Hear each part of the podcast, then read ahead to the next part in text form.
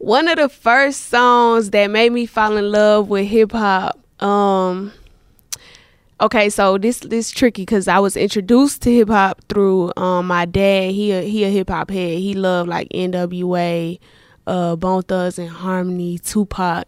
But I think when I fell in love with it, um, is when I when I discovered Gucci. When I discovered Gucci, first day out, oh Lemonade had me in the chokehold for sure. Yeah,